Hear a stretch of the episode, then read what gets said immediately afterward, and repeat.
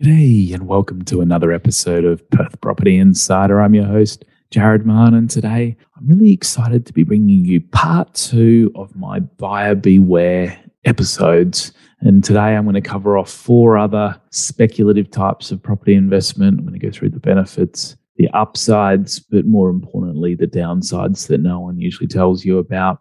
Let's go inside.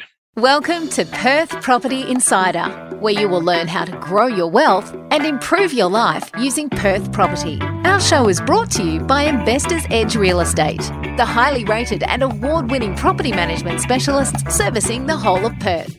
Now, here is your host, Jared Mann. So, let's jump into my next four speculative types of investment We'll go through the benefits and the downsides of each and give you some of my personal experiences I've had with them over the years. So, the first of which that I wanted to give you the inside view on was share housing. Now, I came across this type of investment property when I was asked to appraise one. It was about 10 years or so ago.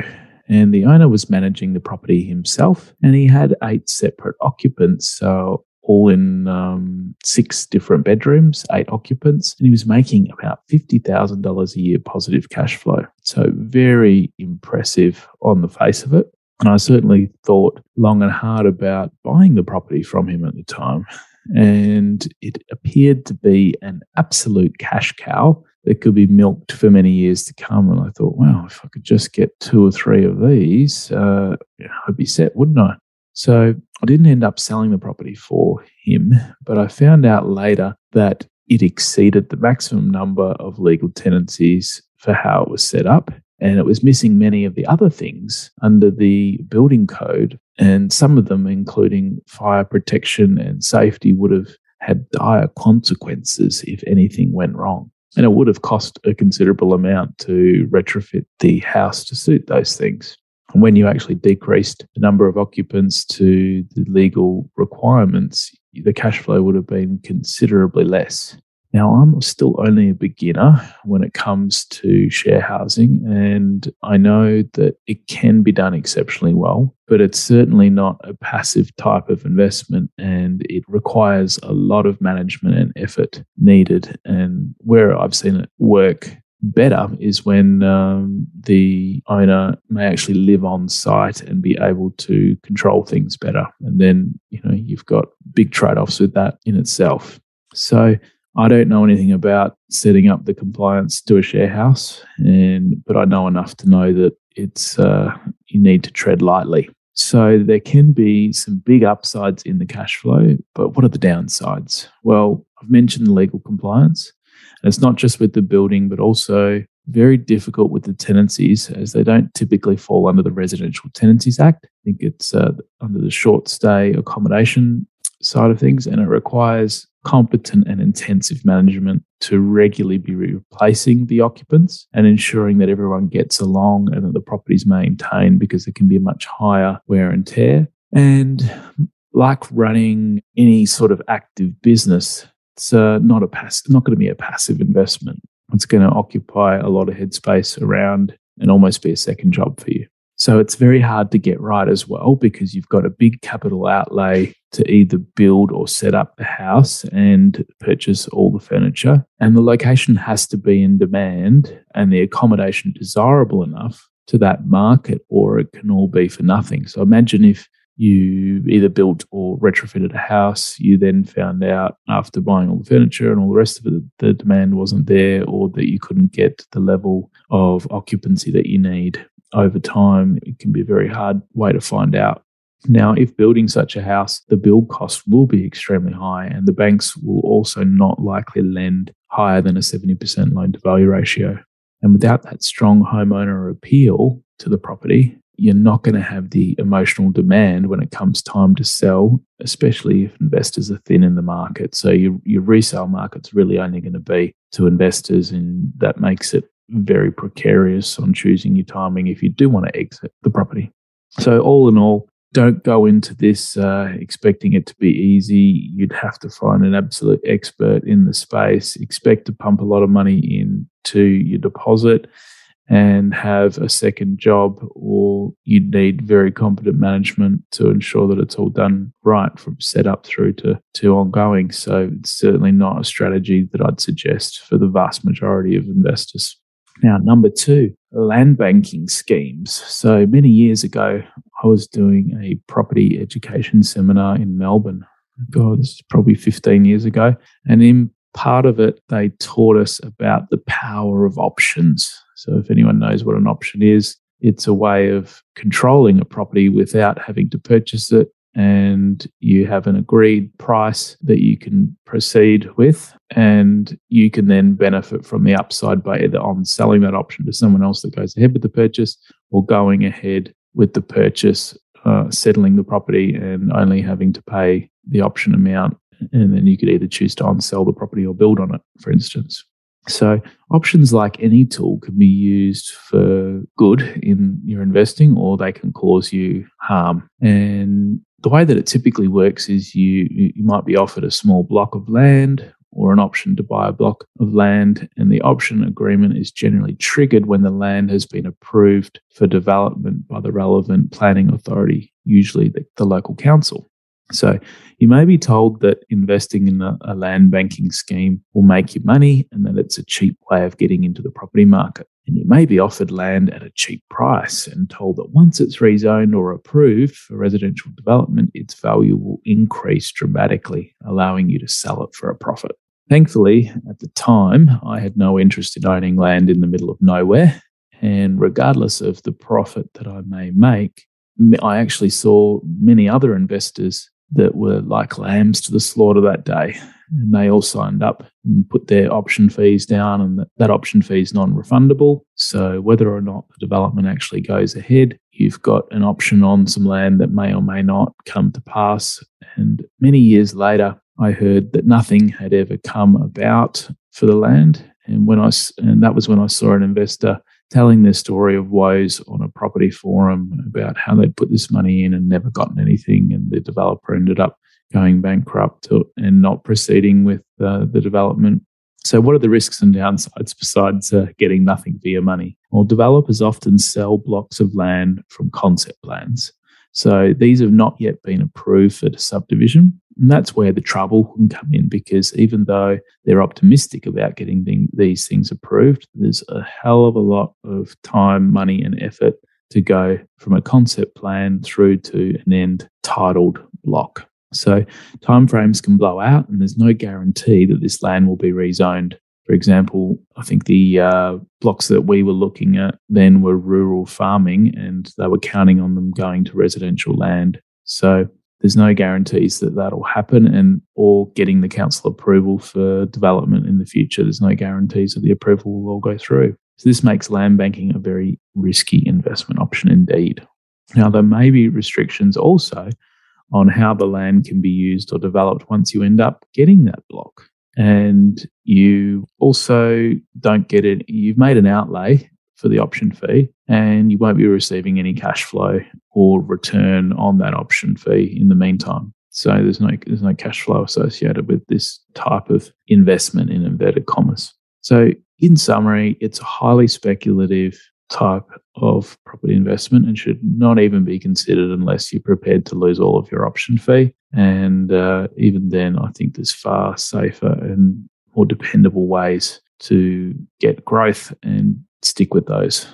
Number three, off the plan apartments.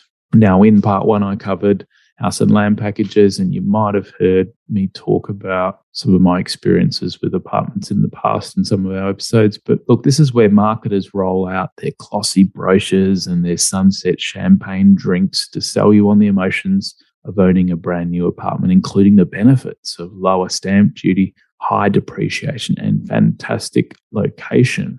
So you commit to settling on completion, and construction typically takes two to three years. So I've covered off my experiences with an off the plan purchase in episode 36. And, and that uh, episode was called Learning from My Biggest Mistakes, if you want to go and check it out in more detail. But here's a summary of the downsides that most of the, and, and look, most of these also apply whether you're buying off the plan or buying an established high density apartment. So location. Now, the location may be great for higher density apartments, but the attributable land component is so small that effectively to work out the prospects for growth, which comes from the land, you'd need to divide the land value by however many units there are in that group. And you'll typically be at a 70 to 80% building component and a 20 to 30% land component. And land appreciates, buildings depreciate, so growth potential is going to be minimal. That's first and foremost. If you're looking for growth, stay away from off the plan apartments. Now, Uh, off the plan apartments and high density apartments. So there's been many issues also coming to light with building standards, mainly over east, but we're regularly seeing issues with the properties that we manage coming up with drainage and larger rectification works being needed on relatively new apartment complexes. So I think in due course, we're going to be finding out just how well these are all built. And that can add huge expenses to your strata fees if they're needing these rectification works, as we're seeing on some already. Now, they can be a real large risk when buying off the plan that your situation or the market conditions will change. So that can result in you either not being able to get finance or having to tip in a larger deposit because that valuation is not going to be at the contract price. And it's very hard to put your life on hold for the two to three years during that settlement period to be ready to settle. that was my biggest problem with it. You can't feel like you can't do anything else in the meantime because you need to have your finance ready to settle.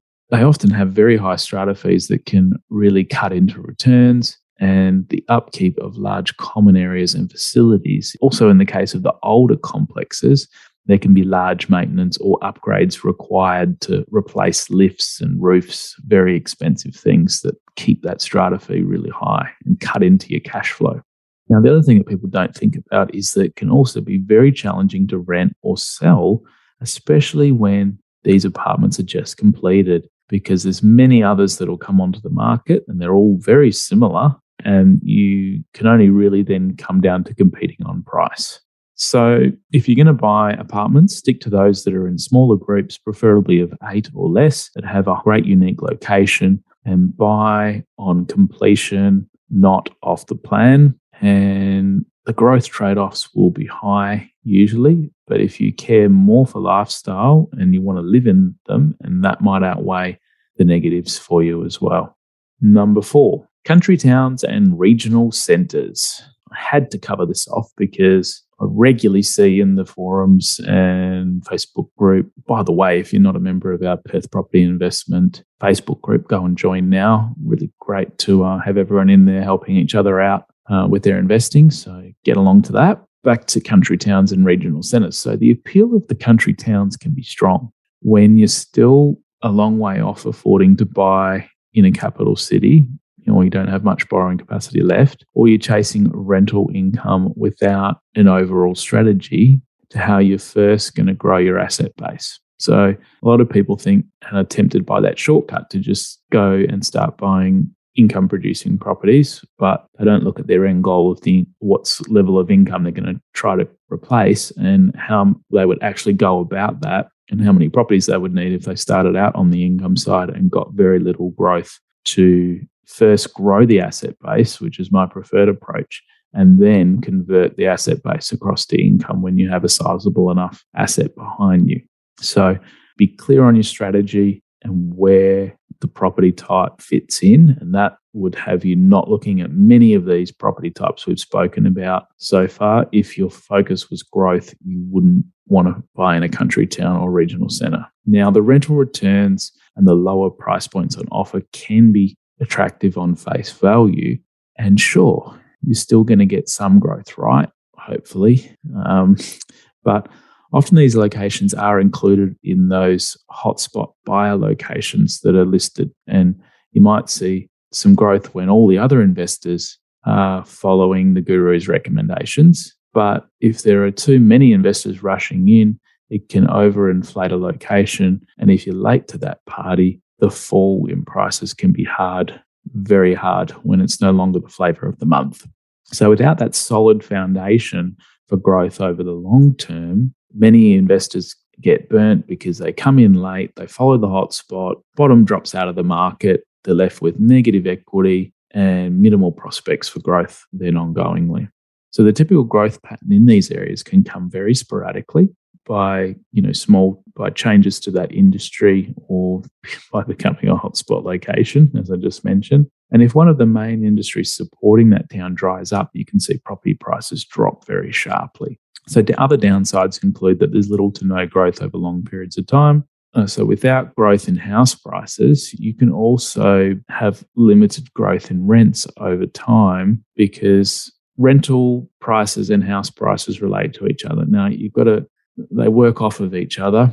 And if house prices don't grow much, rents typically do not grow much either. So, what might start out as a $5,000 positive cash flow is likely to stay that way for a very long time until you also see increases in the prices, the house prices in the area too.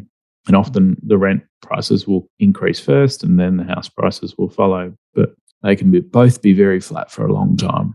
So often there's lower sales volumes are typical as well. So especially in down periods. So if you want to get out in a downward period and there's so little properties that are actually getting sold, uh, it's going to be a case of how low you can go and who's who's got the lowest price property and very difficult to sell and can be also very difficult to rent when you don't have the normal levels of activity that you see in the capital cities.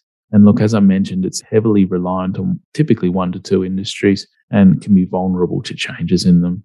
And you will also find that the banks typically offer a lower loan to value ratio, as they do with many of the other speculative types of investments. So you will have to put more cash into them. Now, in summary, growth is your goal country areas are not for you, especially given the risk of losing your investment and trying to time things perfectly to get that sporadic growth that then may not come for a long time. If you are focusing on income, look at the cash flow on your purchase, and potentially that may not increase for many years to come. So you have to be happy with it from day one and not count on it increasing further for a, potentially a long while. So, look, in summary, thanks for tuning in to our Buyer Beware series. I think we've covered off nine different speculative investment types that I think you should stay away from. And look, some of these are exciting forms of investment that promise those stronger cash flows or other tax benefits, which perhaps could be worth considering if that's your primary goal. But there are many trade offs. And if the banks consider them risky and won't lend as much, it's a big warning sign that you should too. So Thanks for tuning in. I'll catch you on the next one.